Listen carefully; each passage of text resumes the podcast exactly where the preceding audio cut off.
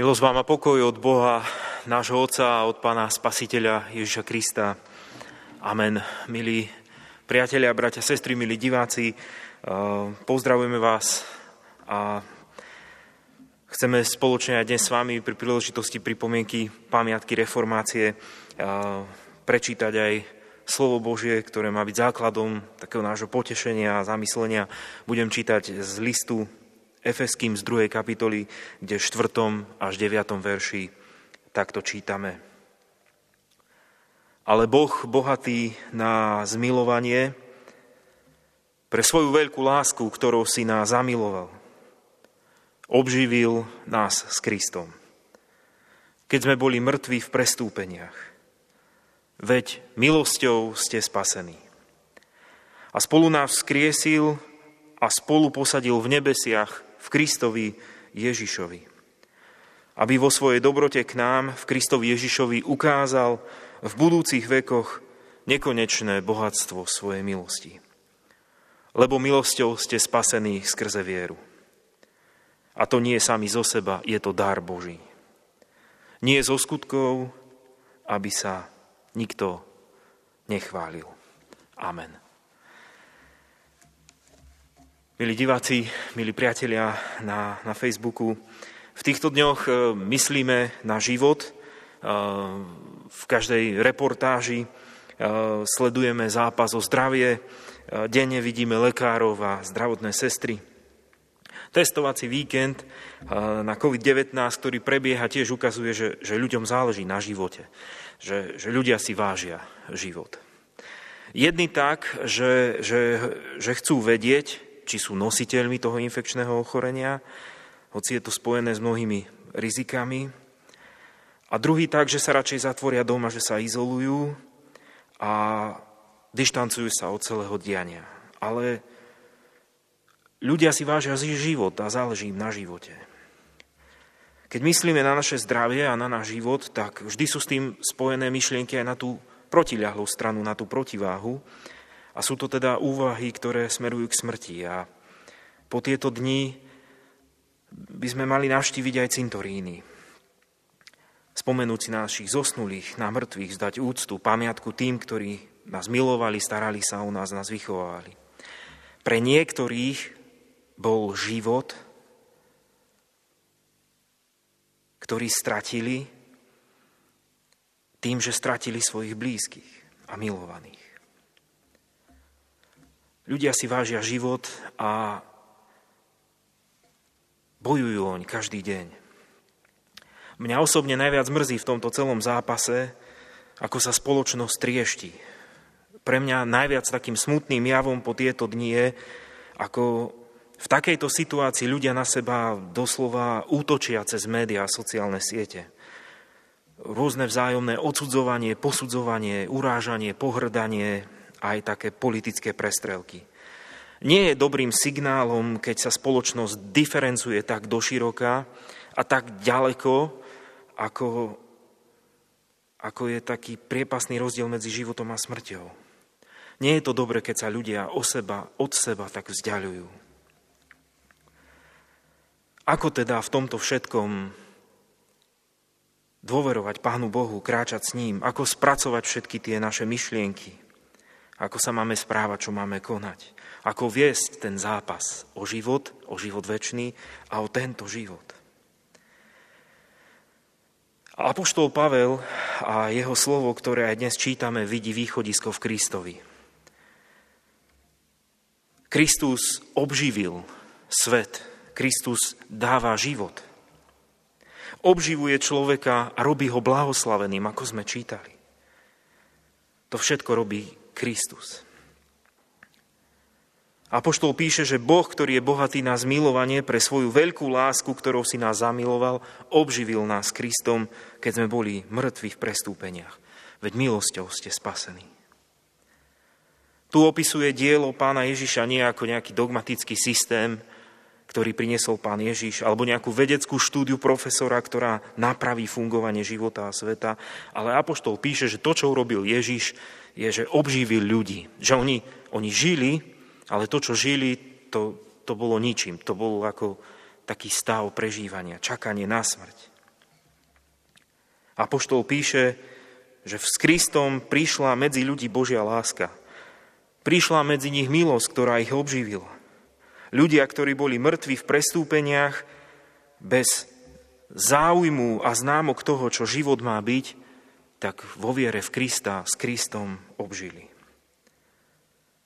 V liste kresťanom do Efezu Apoštol Pavel píše, že, že to, čo vykonal a čo žil Pán Ježiš Kristus, to bolo také veľké zjavenie tej Božej milosti. Bol to pravý život od Boha, ktorý priniesol Kristus ako Boží syn. On svojou mocou liečil, uzdravoval, kriesil. A nie len to bolo obživovanie, obživovanie, ale to, že Kristus išiel aj do zápasu s ľudským hriechom a so smrťou, to všetko Apoštol nazýva ako také veľké obživenie v Kristovi. A Apoštol píše, že Kristus stal z mŕtvych na tretí deň a ten život dokázal, obživil ľudí časne aj väčšine. A tí, ktorí to videli, tí, ktorí to prežili, to, ako ich Boh obživil v Kristovi, vydávali o tom mocné svedectvo. Apoštol píše, že, že preňho to bol dar, že, že to bol obrovský dar pozerať sa na Krista, sledovať tých učeníkov a veriť tomu celému, byť toho súčasťou. Priznať sa k takému spôsobu života, ako žil Kristus. Počúvať ho, uplatňovať tie jeho, tie jeho príkazy, to jeho slovo v praktickom každodennom živote, to bola, to bola radosť. To bol dar vymaniť sa z toho zápasu židovsko-rímskej výmeny názorov. Pre neho byť ako Ježiš v takých každodenných situáciách to bola radosť. To, to bol obrovský dar a pre neho veľká milosť. Bolo to takým obživením, takým navrátením života pre človeka, žiť v Kristovi každý deň, veriť v jeho dielo a v jeho hodnoty v tej dobe, v ktorej žil. Nebola to ani povinnosť nejakého církevného nariadenia a zákona, ale bola to taká radosť a výsada. Nikto sa tým ani nepotreboval chváliť, ani to zdôrazňovať. Jednoducho veriť ako Abraham, veriť a nasledovať Krista ako Mojžiš, ako Eliáš alebo ďalší. Jednoducho veriť Kristovi, ísť s ním, konajúc jeho skutky. A takéto skutky netreba prikazovať a nebolo treba prikazovať. Lebo keď niekto im veril, tak ich žil. A to bola pre Apoštola veľká milosť a veľké obživenie, ktoré dal a priniesol Kristus. Apoštol to hovorí, že milosťou ste spasení skrze vieru. To je také heslo. A za tým heslom je obrovská viera, obrovské teologické poznanie a pozadie, ale predovšetkým je tam skúsenosť s pánom Ježišom, bytosná, že on je môj spasiteľ. Ťažko to takto za pár minút popísať a, a vysvetliť, ale ja sa to pokúsim príbehom, ktorý ma e, tak nejak sa ma dotkol za posledné dni. Musím sa vám priznať, že, že táto doba, ktorú žijeme, e, ma prinútila oveľa viac byť s deťmi. Učiť sa s nimi, hrať sa, sadnúť si s nimi, e, rozprávať sa oveľa viac s nimi a, a samozrejme aj pozerať nejaké rozprávky alebo príbehy. A tam sa zapozerali do príbehu Jumanji a Celý ten dej e, spočíva v tom, že do starej počítačovej hry, ktorá leží v školskom sklade, e, tá hra vtiahne žiakov, ktorí zostali po škole. Študenti sa premenia na výskumníkov, archeológov, zoológov a bojovníkov. A je to zaujímavé, že napríklad taký malý plachý chlapec sa stáva obrovským svalnatým hrdinom. Úplne plaché dievča sa stáva krásnou bojovníčkou. Jednoducho vymenia sa tam role a také postavy, ktoré majú. Ich úlohou je v tej džungli, plné nebezpečných zvierat a nepriateľov, spoločne vrátiť ukradnutý poklad. A dokončením tým, toho levelu dúfajú, že sa vrátia naspäť do reálneho života. Zaujímavé je to, že na ruke majú tri pásiky. A tie tri pásiky predstavujú ich životy koľkokrát môžu v nebezpečenstve zomrieť a vrátiť sa do hry. Na začiatku hry si každý chráni svoje pásiky. Ale v priebehu hry spoznávajú, čo to vlastne tie pásiky znamenajú, čo to ten život znamená. To nie je len ich osobný život, to nie sú len ich pásiky, ale život bude životom, ak sa naučia svoju osobu obetovať. Iba ak dajú svoj život, iba ak dajú ten svoj pásik na ruke, iba vtedy je možné dosiahnuť záchranu aj toho druhého. Záchranu celého týmu, dokončiť level a vrátiť sa do reálneho života. Pri pozeraní toho príbehu som si uvedomil, že aj môj život a môj úspech záleží od Kristovho úspechu, od jeho obete. Keď rozmýšľam nad druhými ľuďmi, zamýšľam sa nad tým, že môj život záleží aj od toho, ako ľudia okolo mňa sa dokážu obetovať, čo pre nich znamená môj život. Je zaujímavé, že žiaci, ktorí sa predtým nerozprávali, obchádzali sa v škole, sa zrazu stali najlepšími priateľmi. Uvedomili si, že tá práva láska začína vtedy, keď ten druhý človek sa nad ním zmiluje. Keď je človek ochotný pre toho druhého sa obetovať. Uvedomil som si, že tí študenti, oni začali žiť pravý život, keď sa naučili ten život pre toho druhého obetovať. A ja som sa v tom spoznal, čo pre mňa urobil Boží syn, Pán Ježiš Kristus. Že mi dáva život a pozýva ma žiť takýto život pre druhých ľudí. Najviac sa mi páčilo na celom tom príbehu, ako oni sa sami spoznávali v tom príbehu aj v tých druhých osobách a v tých extrémnych situáciách. Možno mali viac síly, možno mali viac poznatkov a možností, ako to býva v počítačových hrách, ale jednať museli vždy ako ľudia, sami za seba. Ja viem, že to, čo momentálne sa deje, nie je žiadna hra ani počítačová hra. Ale verím, že to, čo teraz prežívame, nám môže ukázať, aký sme, kto sme a čo pre nás znamená život – Dúfam, že sa spoznávajú a poznajú sa nielen politici, lekári, sestry, obchodníci, ale dúfam a modlím sa, aby sme sa spoznali aj my ako církev, ako, ako ľudia a spoločnosť.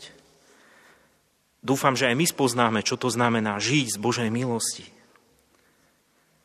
Je to príležitosť pre nás všetkých spoznať sa, kto sme, aký sme, a ako nasledujeme dielo a odkaz pána Ježiša Krista i v tejto dobe, ktorú prežívame. Áno, my po tieto dni v cirkvi slávime pamiatku reformácie. Určite ste mohli zasledovať krásne služby Božie, príhovor brata biskupa a rôzne veľmi podnetné a veľmi hodnotné pobožnosti a služby Božie. Pripomíname si to, ako doktor Martin Luther pred 503 rokmi 31. októbra 1517 pribil 95 výpovedí proti odpustkom. Luther verejne vystúpil proti predávaniu odpustkov, ale v tých článkoch on hovorí oveľa viac.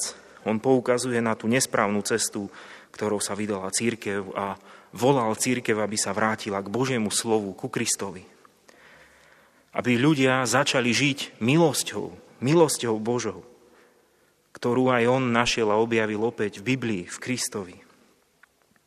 Kto má lásku Božiu v Ježišovi Kristovi, ten nepotrebuje peniaz hriechov.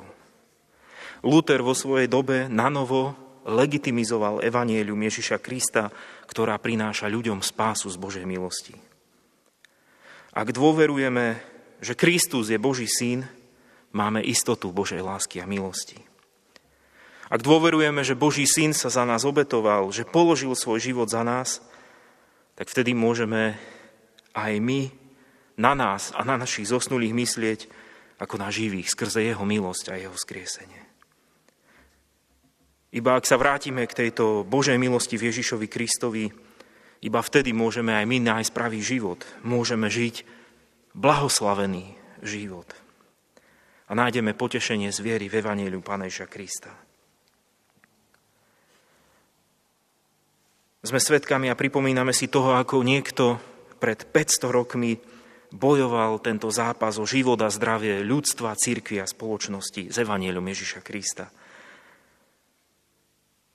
Doktor Martin Luther horlil za Božie slovo a za biblické svedectvo. Naštartoval tak obrovský proces reformy církvy a sveta. Neochabujme v tomto diele ani my. Modlíme sa, aby sa aj pri nás rozhojnila milosť Kristova.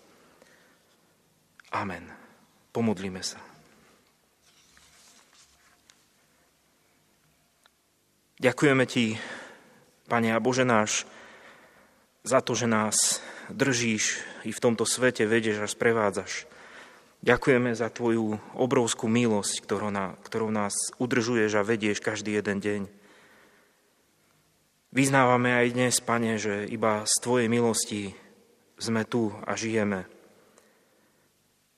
Prosíme za všetkých, ktorí sa cítia ohrození a vedú zápas o život. Buď, Pane, ich lekárom, lieč a uzdravuj ich ale tiež prosíme, Pane, lieč a uzdravuj i, i nás, našu církev, našu spoločnosť, aby sme vedeli žiť pravdu Tvojho Evanielia a hlásať Teba, Tvoje slovo a skúsenosť s Tebou do každodenného dňa praktického života. Ďakujeme Ti, Pane, za to všetko, čo v Tebe máme.